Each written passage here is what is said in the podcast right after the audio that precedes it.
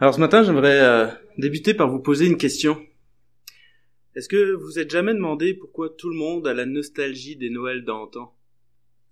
Pourquoi tout le monde parle de retrouver l'esprit de Noël? Lorsqu'on entend les gens autour de nous, à l'époque c'était toujours mieux. Ah, le bon vieux temps, comme on va dire. Et maintenant, il semble que l'on ait perdu quelque chose. Et cela semble être un sentiment général autour de nous. Et si c'est un sentiment général, est-ce que cela est vrai pour autant? Si oui, pourquoi? Et dans ce cas, comment faire pour retrouver un Noël qui ait du sens? Alors c'est ce qu'on va essayer de voir ce matin ensemble. Et pour cela, il va falloir retourner à la racine de Noël.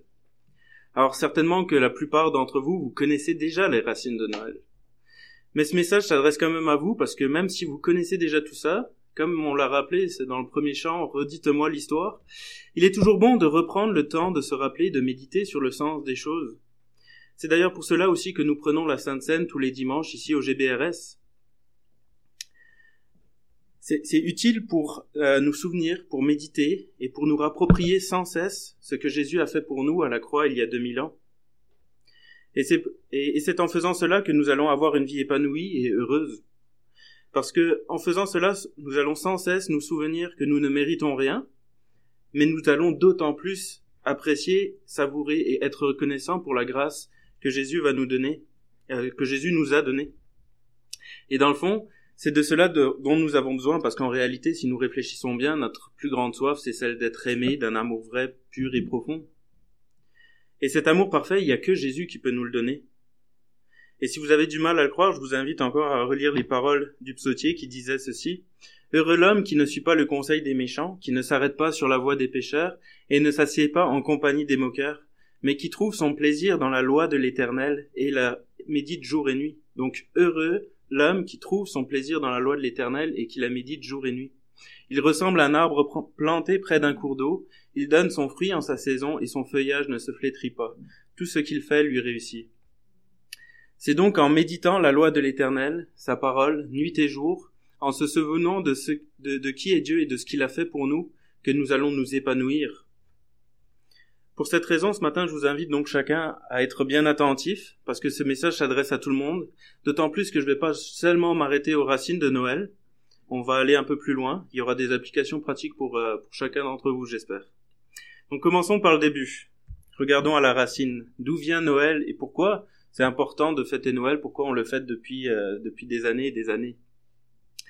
Alors peut-être que si nous avons perdu l'esprit de Noël, c'est peut-être parce que nous avons oublié sa signification, ou que nous en connaissons sa théorie, mais que nous ne réalisons plus son importance, sa beauté et sa grandeur.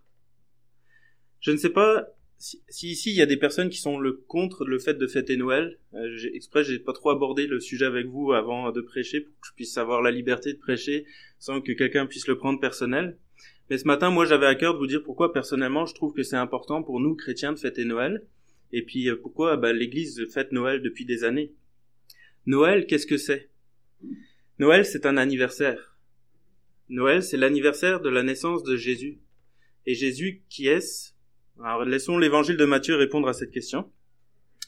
Voici de quelle manière arriva la naissance de Jésus-Christ. Marie, sa mère, ayant été fiancée à Joseph, se trouva enceinte par la vertu du Saint-Esprit avant qu'ils eussent habité ensemble.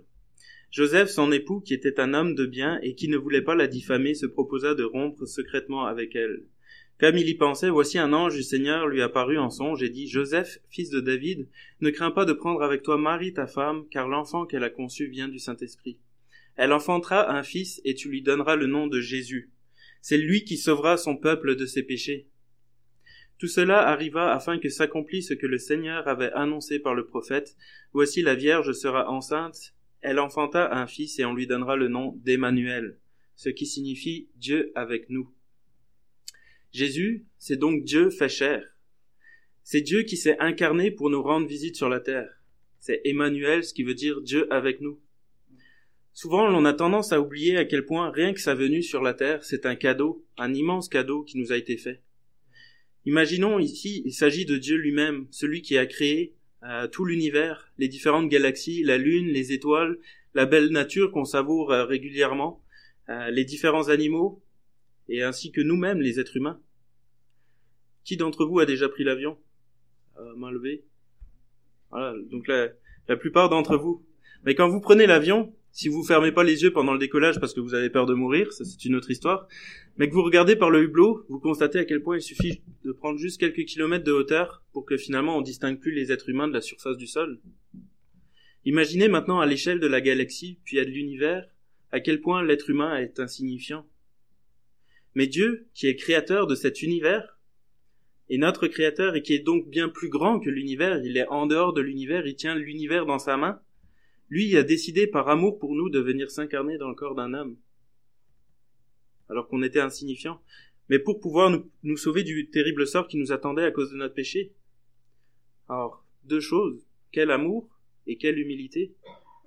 C'est le roi David qui disait, Quand je contemple les cieux, ouvrage de tes mains, la lune et les étoiles que tu as créées, qu'est-ce que l'homme pour que tu te souviennes de lui, et le Fils de l'homme pour que tu prennes garde à lui Rien que le fait de savoir que Dieu pense à nous émerveillait David lorsqu'il contemplait l'univers puis se rendait compte à quel point l'être humain était petit.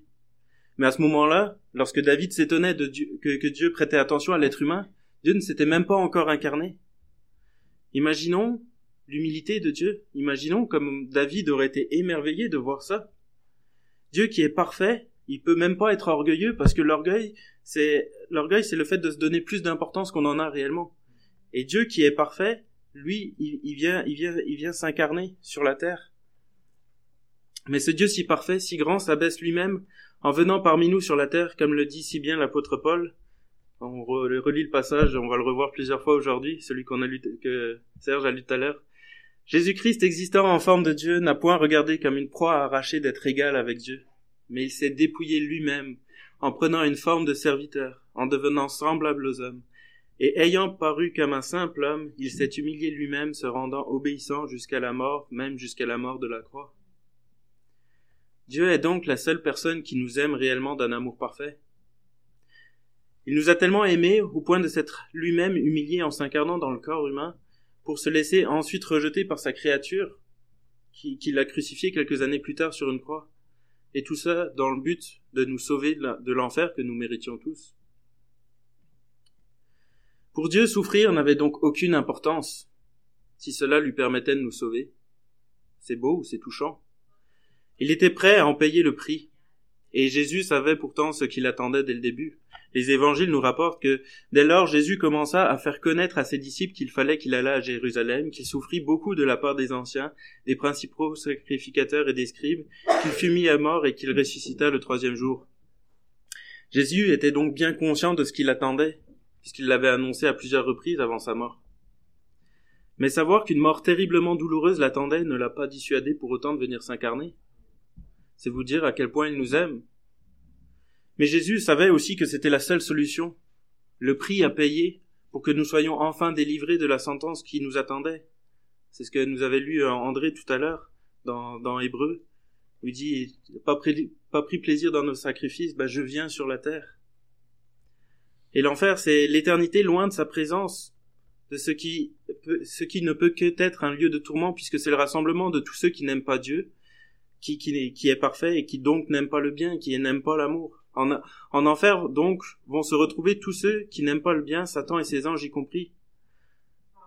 Alors laissez-moi vous dire que l'enfer ne sera pas un parti avec tous les gens cool, mais ça sera le rassemblement de tous ceux qui sont corrompus, qui prennent plaisir dans le mal.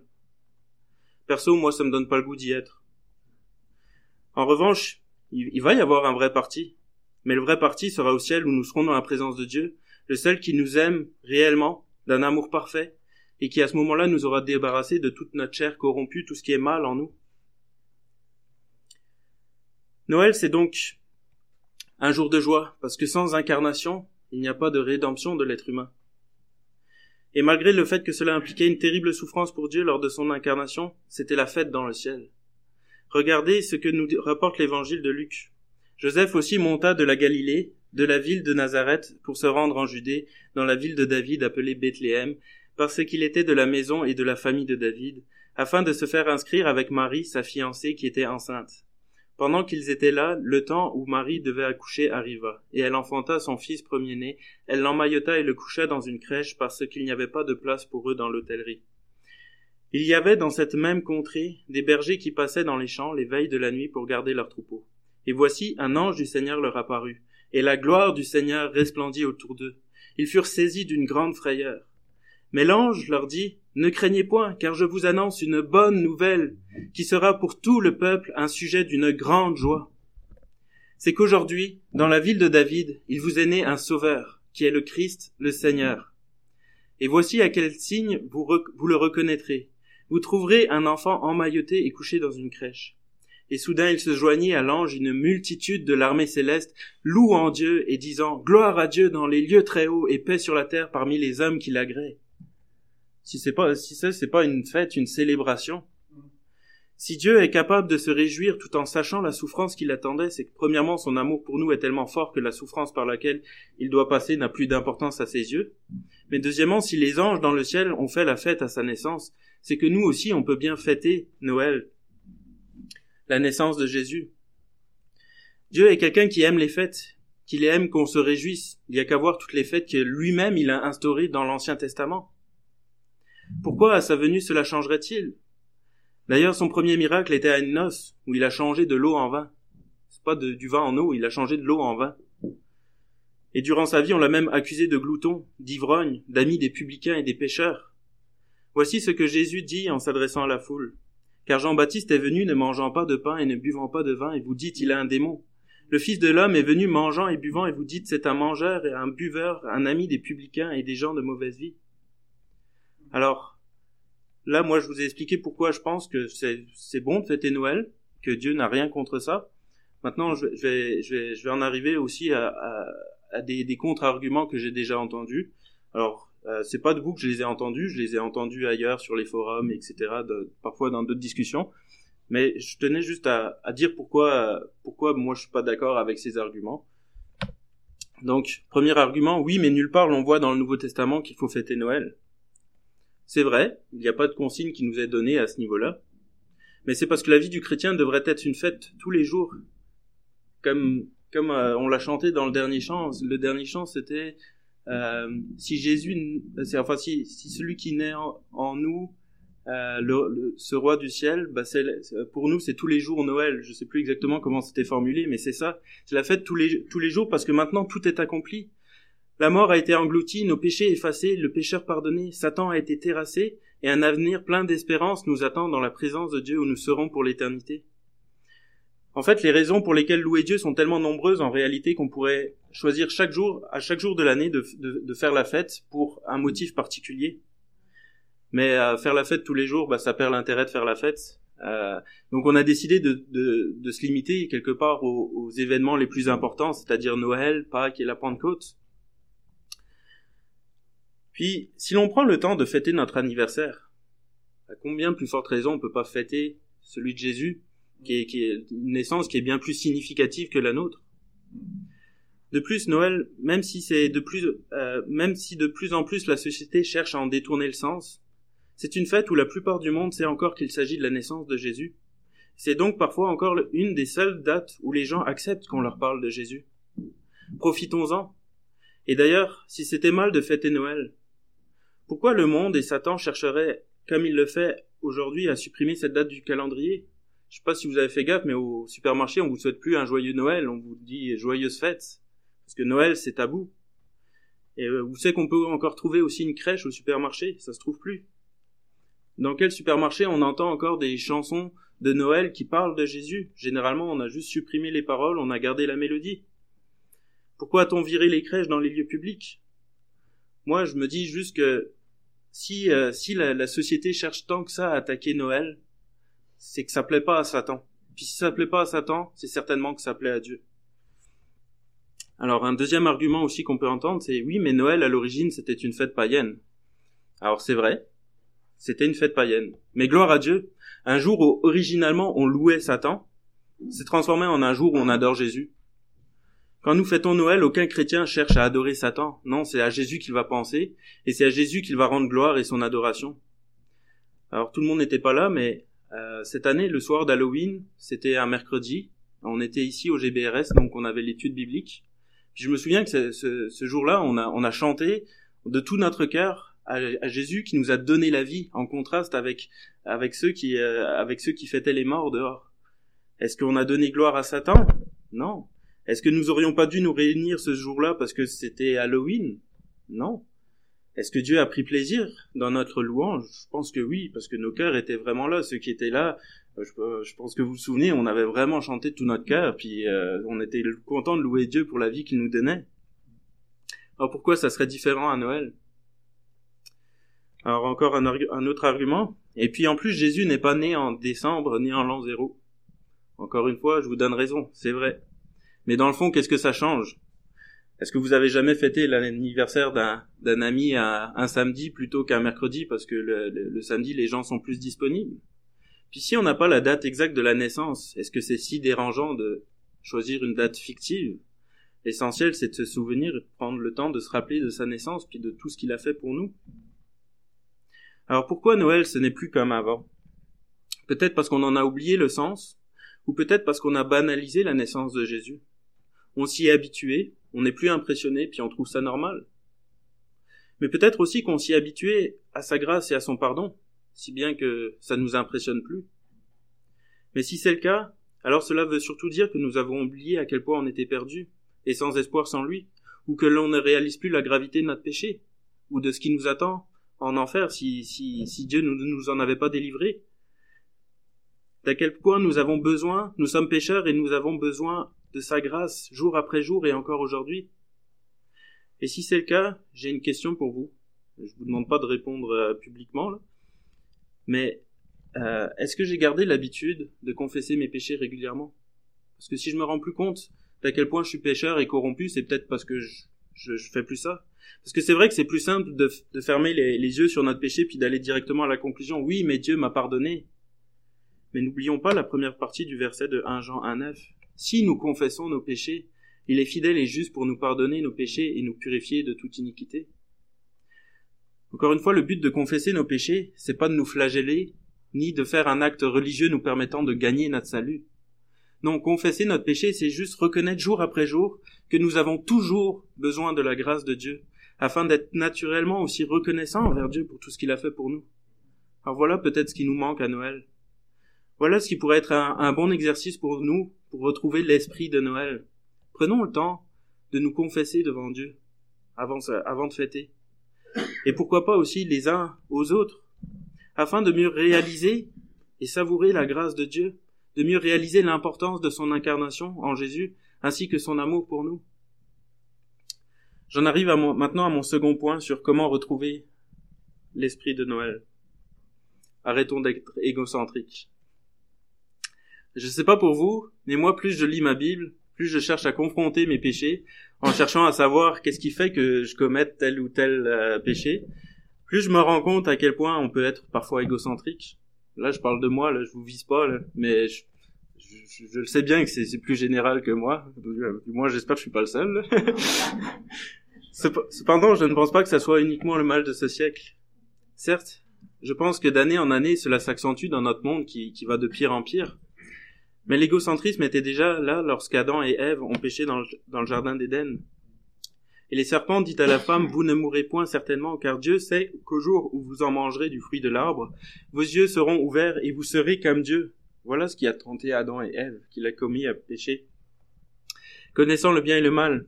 Et la femme vit que l'arbre était bon à manger et qu'il était un plaisir pour les yeux et que l'arbre était désirable pour rendre intelligent. Encore une fois. Et elle prit de son fruit et en mangea, et elle en donna à son mari pour qu'il en mangeât avec elle, et il en mangea. Tout à l'heure, on voyait Jésus, euh, dont il est dit qu'existant en forme de Dieu n'a point regardé comme une proie arrachée d'être égal avec Dieu, mais s'est dépouillé lui-même en prenant la forme de serviteur, en devenant semblable aux hommes, et ayant paru comme un simple homme, il s'est humilié lui-même, se rendant obéissant jusqu'à la mort, même jusqu'à la mort de la croix. Quel contraste entre Adam et Ève d'un côté et Jésus de l'autre. Alors qu'Adam et Ève cherchaient à s'élever eux-mêmes afin d'être semblables à Dieu, Dieu, quant à lui, a décidé de s'humilier lui-même en prenant le corps d'un âme, afin de, le délivrer dans la misère dans laquelle il est tombé. Alors qu'Adam et Ève ont pensé qu'à eux, Jésus a pensé à nous. Le problème avec Noël tel qu'il est fêté aujourd'hui, c'est que ce n'est pas celui qui a son anniversaire qui reçoit les cadeaux, mais c'est ceux qui le fêtent. Si à la base les cadeaux sont un signe pour nous rappeler que l'incarnation de Jésus est un cadeau qui a été fait à l'humanité, l'humanité quant à elle a perdu, en a perverti son sens et en oubliant Jésus et en faisant de Noël une fête où l'on se fête soi-même. Alors sur la forme, qu'est-ce que ça change? Pas grand-chose.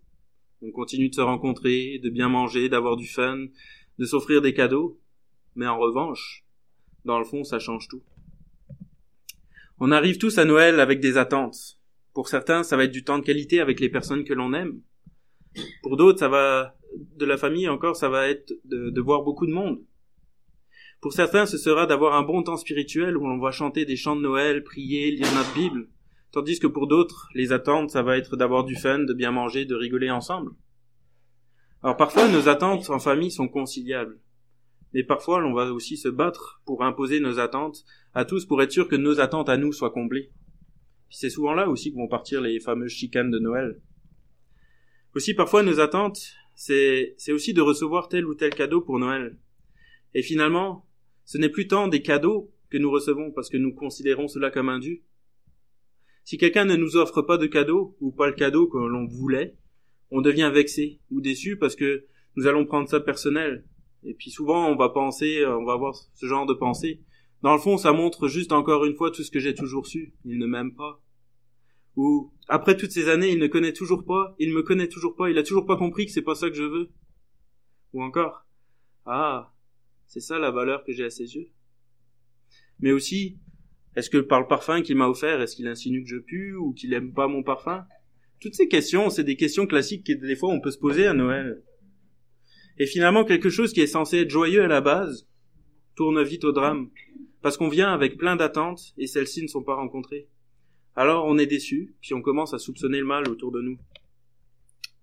On est parfois même tellement égocentrique que lorsqu'on offre nos cadeaux, notre réflexion c'est oh, si je lui offre ça, bah, je vais passer pour le ringard de la gang.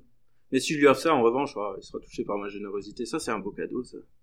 Ou encore, ah bah je vais lui offrir un rouleau de scotch parce que je suis tanné qu'elle vienne tout le temps le chercher chez, moi puis sans jamais le remettre à la place puis quand moi j'en ai besoin, ben il est jamais là. Mais en gros, c'est pas l'autre personne que je suis en train de faire un cadeau, c'est à moi-même. Puis là encore une fois, je n'accuse personne. Si j'ai la liberté de vous en parler, c'est parce que j'ai déjà eu ce genre de pensée aussi. Donc euh, on est tous dans le même sac. Mais euh, souvent, nous sommes très égocentriques et lorsque c'est le temps de faire ou de recevoir des cadeaux, cela ressort souvent on va tout ramener à soi. Moi, moi, encore moi, puis toujours moi. Mais quelle est alors la solution à notre égocentrisme? J'ai toujours cru que l'égocentrisme était dû à une faible estime de soi. Et c'est d'ailleurs ce que va dire la psychologie moderne à ce sujet. Mais récemment, j'ai lu un très bon livre de Timothy Keller qui s'intitule La liberté dans l'oubli de soi. Que 40 pages. L'autre jour, je l'ai relu en moins d'une heure. C'est un excellent livre. Moi, personnellement, il m'a fait vraiment beaucoup de bien.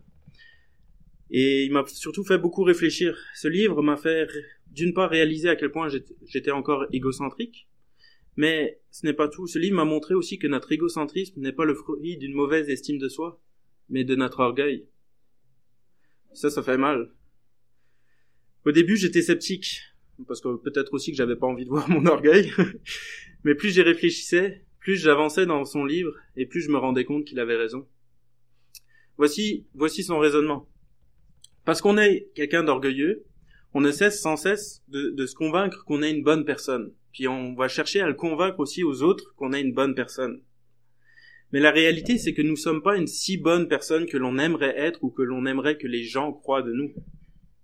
Alors pour alimenter le mythe, que nous sommes une bonne personne. Il faut constamment essayer de montrer aux autres que nous sommes une bonne personne et que nous, que, et que nous sommes une personne que nous ne sommes pas réellement. Et cela donc va prendre tout notre temps, toute notre énergie, on va déployer une énergie incroyable là-dedans. Parce que finalement, nous voulons, entretenir un mensonge.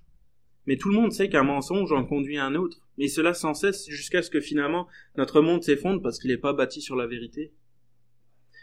Et c'est d'ailleurs pour cela que l'on est si susceptible aussi. Nous sommes susceptibles lorsque l'on touche à une réalité que l'on cherche à cacher à tout prix. En fait, Timothy Keller nous compare à des ballons remplis d'air. L'air étant notre orgueil, tout ce qui n'est pas vrai.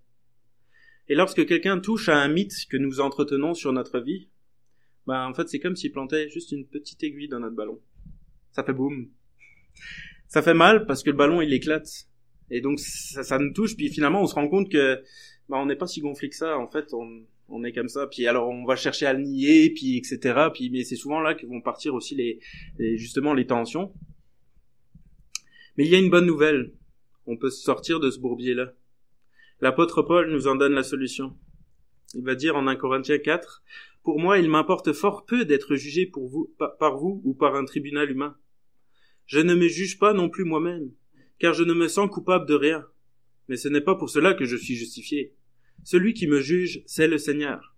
C'est pourquoi ne jugez de rien avant le temps jusqu'à ce que je vienne, jusqu'à ce que vienne le Seigneur qui mettra en lumière ce qui est caché dans les ténèbres et qui manifestera les desseins des cœurs. Alors chacun recevra de Dieu la louange qui lui sera due.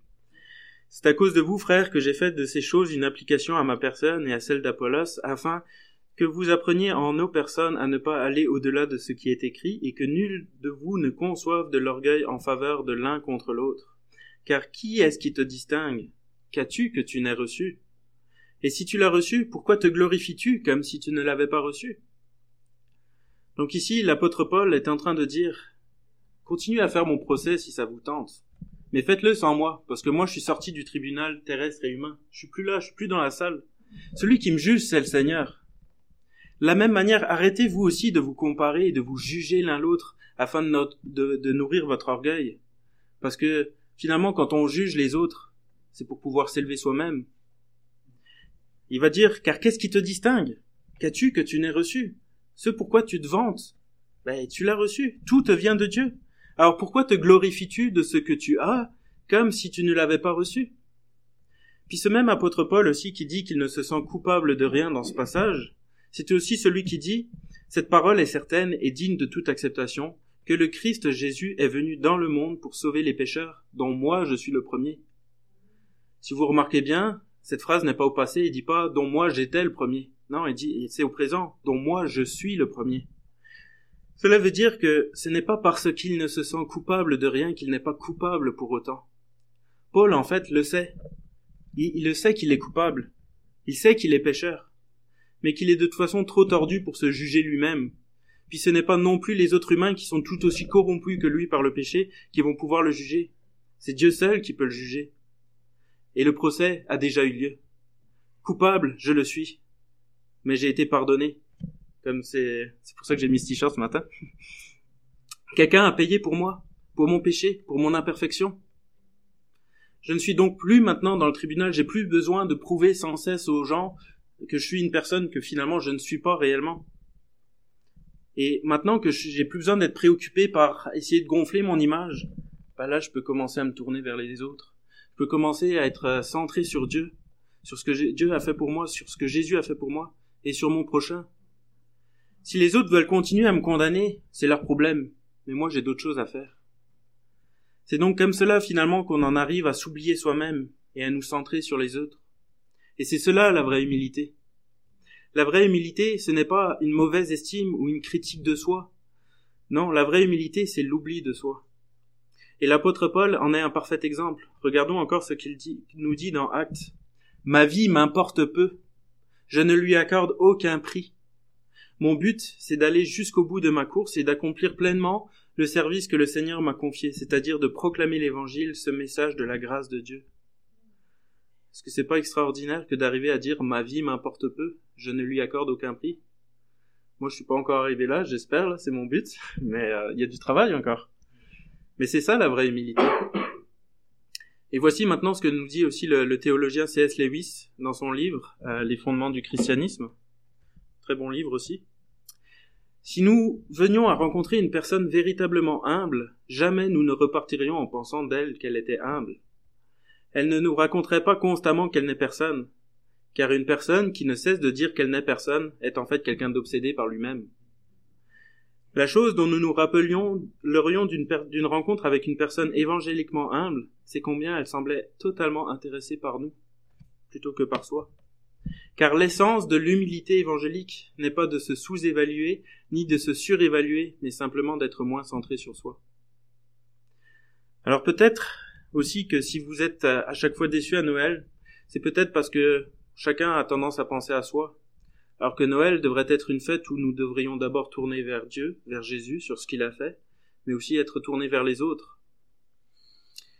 Mais si vous voulez voir du changement, c'est toujours par soi-même qu'il faut commencer. Alors ce matin, j'aimerais vous mettre au défi. Et si ce Noël, on s'oubliait soi-même? Si ce Noël, nous nous centrions réellement sur Jésus, puis sur les autres Si au lieu de venir à Noël avec des attentes, nous cherchions, nous venions à Noël en cherchant à combler les attentes des autres, les attentes de notre famille. On arrivait à dire qu'importe ce que moi je pense ou ce que moi je veux. Que puis-je faire pour bénir ce que j'aime? Eux, quelles sont leurs attentes? Comment puis-je être là pour eux, pour les aider à combler leurs attentes? Ce n'est pas évident à faire, c'est vrai. Mais vous allez voir que ça va faire une différence si on s'y met tous. Maintenant, il se peut aussi qu'il n'y ait pas que ça qui fait, qui fasse que vous êtes souvent déçus par Noël. J'en arrive maintenant à mon dernier point les faux esprits de Noël. Depuis le début de ma prédication, je vous ai parlé de l'esprit de Noël pour utiliser le, terme qui est souvent utilisé autour de nous. Mais qu'appelle-t-on exactement l'esprit de Noël? Jusqu'à présent, je vous ai parlé de ce que euh, de ce que Noël est à la base, ce que moi je considère comme étant l'esprit de Noël, c'est-à-dire un Noël centré sur l'œuvre de Jésus, et un Noël où nous sommes euh, tournés aussi vers les autres, à l'image de Jésus qui n'a pas regardé comme un objet à ravir d'être égal à Dieu, mais qui s'est anéanti lui-même, prenant la forme d'un esclave, étant fait la ressemblance des hommes et étant trouvé en, euh, en figure d'un homme, s'est abaissé lui-même en devenant obéissant jusqu'à la mort et à la mort de la croix. Mais généralement, bien souvent, quand on parle de retrouver l'esprit de Noël, c'est en réalité un peu moins spirituel que ça. Ce que l'on veut retrouver, c'est le sentiment de plénitude, d'émerveillement, de joie, de paix, de bien-être profond. C'est pas des mauvaises choses. Mais dans le fond, ce que l'on recherche, c'est un petit peu retourner dans l'innocence de l'enfance. Lorsque nous découvrions encore la vie et que tout nous émerveillait. Et Noël, dans notre enfance, c'est vraiment particulier. Souvent, il y a de la neige. Alors cette année, je crois qu'elle est pas trop en rendez-vous. Mais quand on est enfant, on aime ça, la neige. Puis il y a les cadeaux. Waouh, plein de nouvelles choses. Puis Noël, il y a plein de couleurs, des petites lumières de Noël qui brillent partout, mais aussi le monde imaginaire euh, des, des, films de Noël que l'on peut regarder durant cette période. Il y a aussi la belle musique, etc. C'est tout, euh, tout un monde imaginaire. Puis on est avec sa famille, ses grands-parents qu'on aime toujours parce que eux, ils savent nous gâter et on sait qu'ils nous aiment. Puis il y a aussi nos cousins qui sont avec nous, avec qui on peut jouer, etc. Bref, quand on est enfant, tout est beau. Les problèmes, on connaît pas. On n'a que du fun, que du plaisir, on profite de la vie. On en a des étincelles dans les yeux. Mais oui, à cette époque, l'on se rend pas compte que derrière tous les bons repas, il y a du temps de préparation, il y a de l'argent, que derrière les cadeaux, il y a le casse-tête de savoir quoi offrir à qui et de respecter notre budget. Parce que quand on est enfant, c'est le fun, on reçoit plein de cadeaux, mais on n'en offre à personne.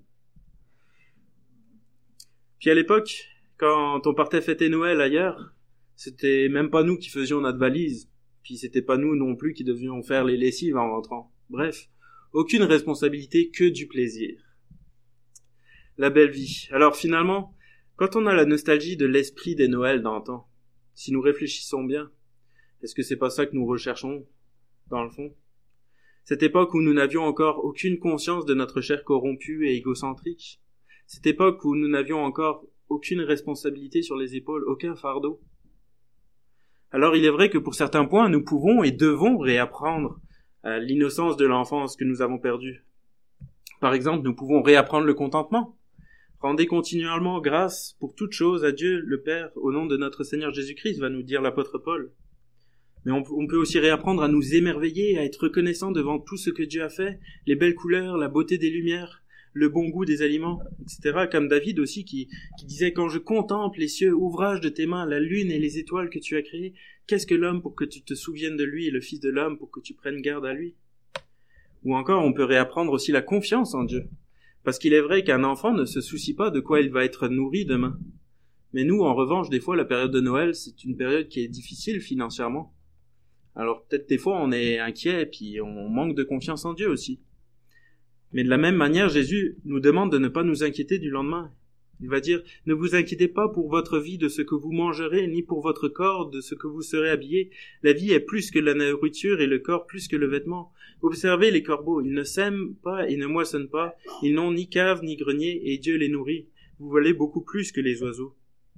Qui de vous, par ses inquiétudes, euh, peut ajouter un instant à la durée de sa vie? Si donc vous ne pouvez rien faire, même pour si peu, pourquoi vous inquiétez-vous du reste?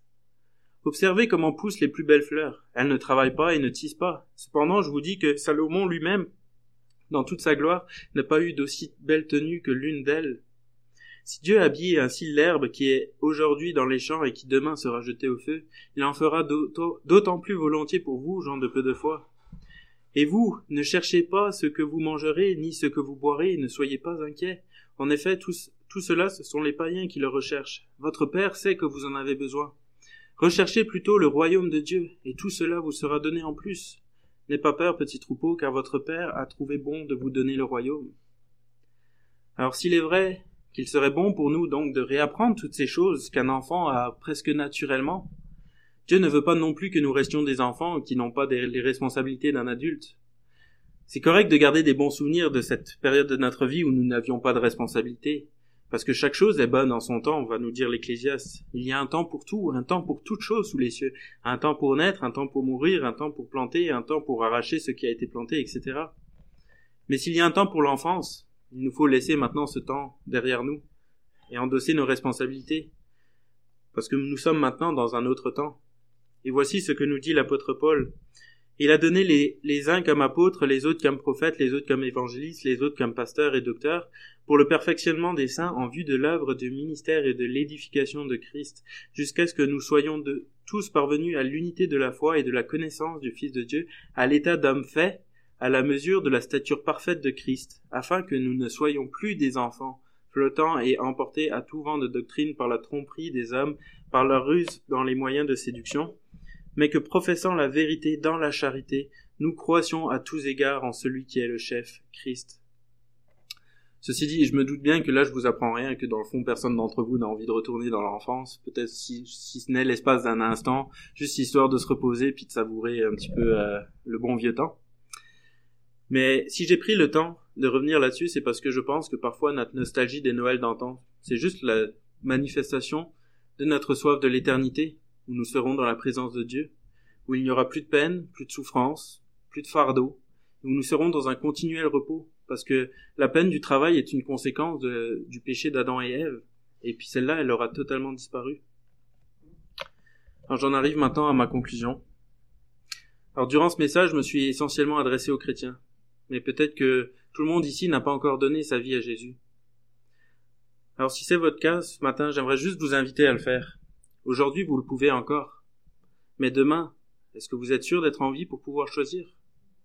Car une fois mort, il sera trop tard pour changer d'avis.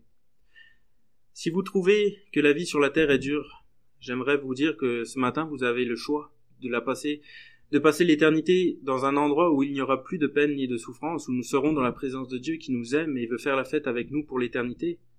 Ou alors, peut-être pour une raison ou pour une autre, vous ne voulez pas être avec Dieu. Peut-être parce que vous lui en voulez encore pour quelque chose qui est arrivé dans votre vie par le passé. Ou peut-être parce que vous avez euh, peut-être parce que vous trouvez que la foi c'est quelque chose pour les faibles. Ou encore euh, peut-être parce que vous n'avez pas envie de confronter votre vie à sa volonté. Mais laissez-moi vous rappeler que l'enjeu est quand même énorme. Il s'agit de passer l'éternité dans la joie et le bonheur ou de la passer dans la souffrance. Ne laissez ni votre blessure, ni votre orgueil décider de là où vous passerez l'éternité. Dieu vous aime, et c'est pour cela qu'encore aujourd'hui il vous invite à venir à lui. Parce qu'il veut, il vous veut avec lui dans l'éternité, il veut faire la fête avec vous.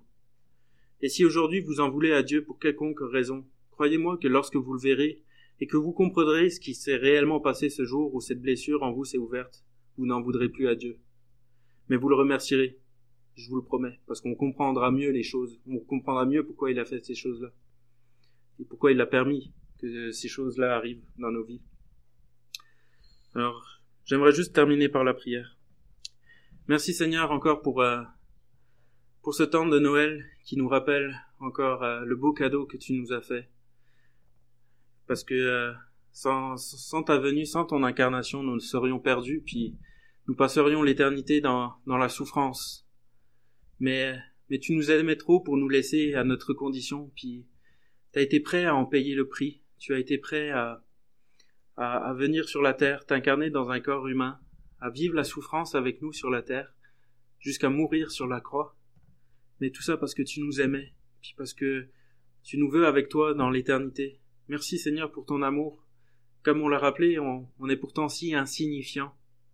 On, on ne représente rien, et mais toi, à tes yeux, on représente tout. On est la prunelle de tes yeux et, et tu nous veux avec nous, mais tu, en même temps, tu nous laisses libres. Tu nous laisses libres de, de choisir, de, de, de, te choisir ou de te rejeter. Et Seigneur, je veux te prier ce matin pour euh, tous ceux qui n'ont pas encore fait le pas de venir vers toi. Je te prie de continuer à travailler leur cœur pour que petit à petit ils puissent euh, te apprendre à, à, te faire confiance, à te laisser le contrôle de leur vie.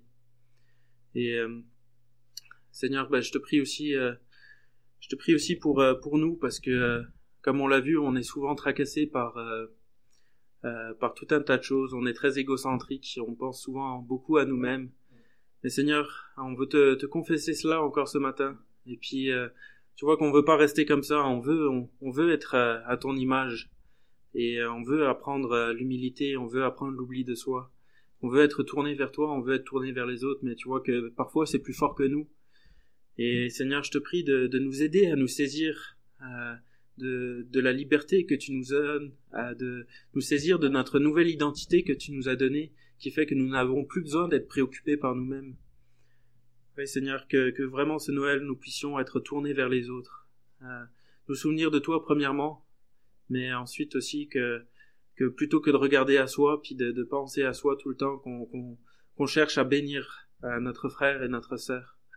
Et euh, Seigneur, transforme-nous encore par ton esprit en nous, Viens changer nos cœurs, Seigneur, on a besoin de toi. En ton nom. Amen.